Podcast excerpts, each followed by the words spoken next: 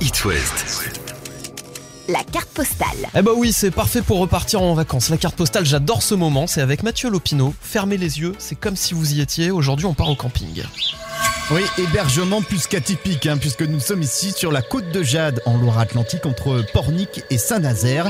Ici se cache au fond d'un camping plutôt classique, a priori, avec euh, mobilhome et toile de tente.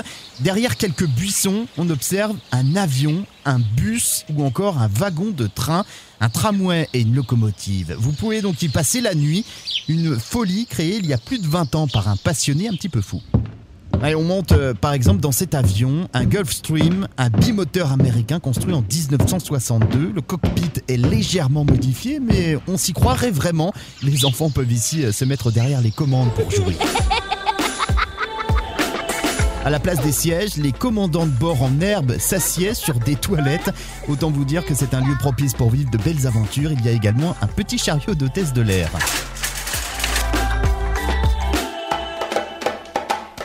Si on continue notre visite, on voit que vous pouvez dormir également dans cet ancien tramway nantais.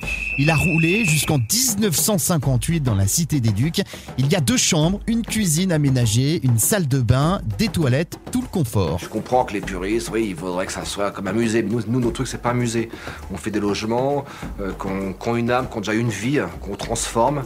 Et au moins, il y a quand même l'existant en reste. Un petit peu plus loin dans le camping repose un ancien train de banlieue pouvant accueillir 16 personnes.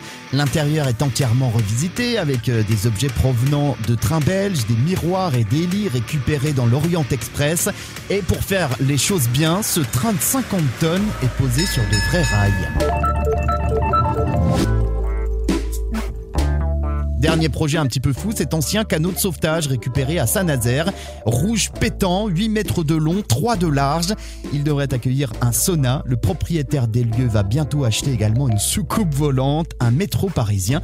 Je vous conseille donc de venir ici, passer une nuit ou plus au camping Le Haut Village à Saint-Michel-Chef-Chef, dépaysement garanti. Merci Mathieu, merci beaucoup pour cette découverte. Une belle idée de week-end sur It West.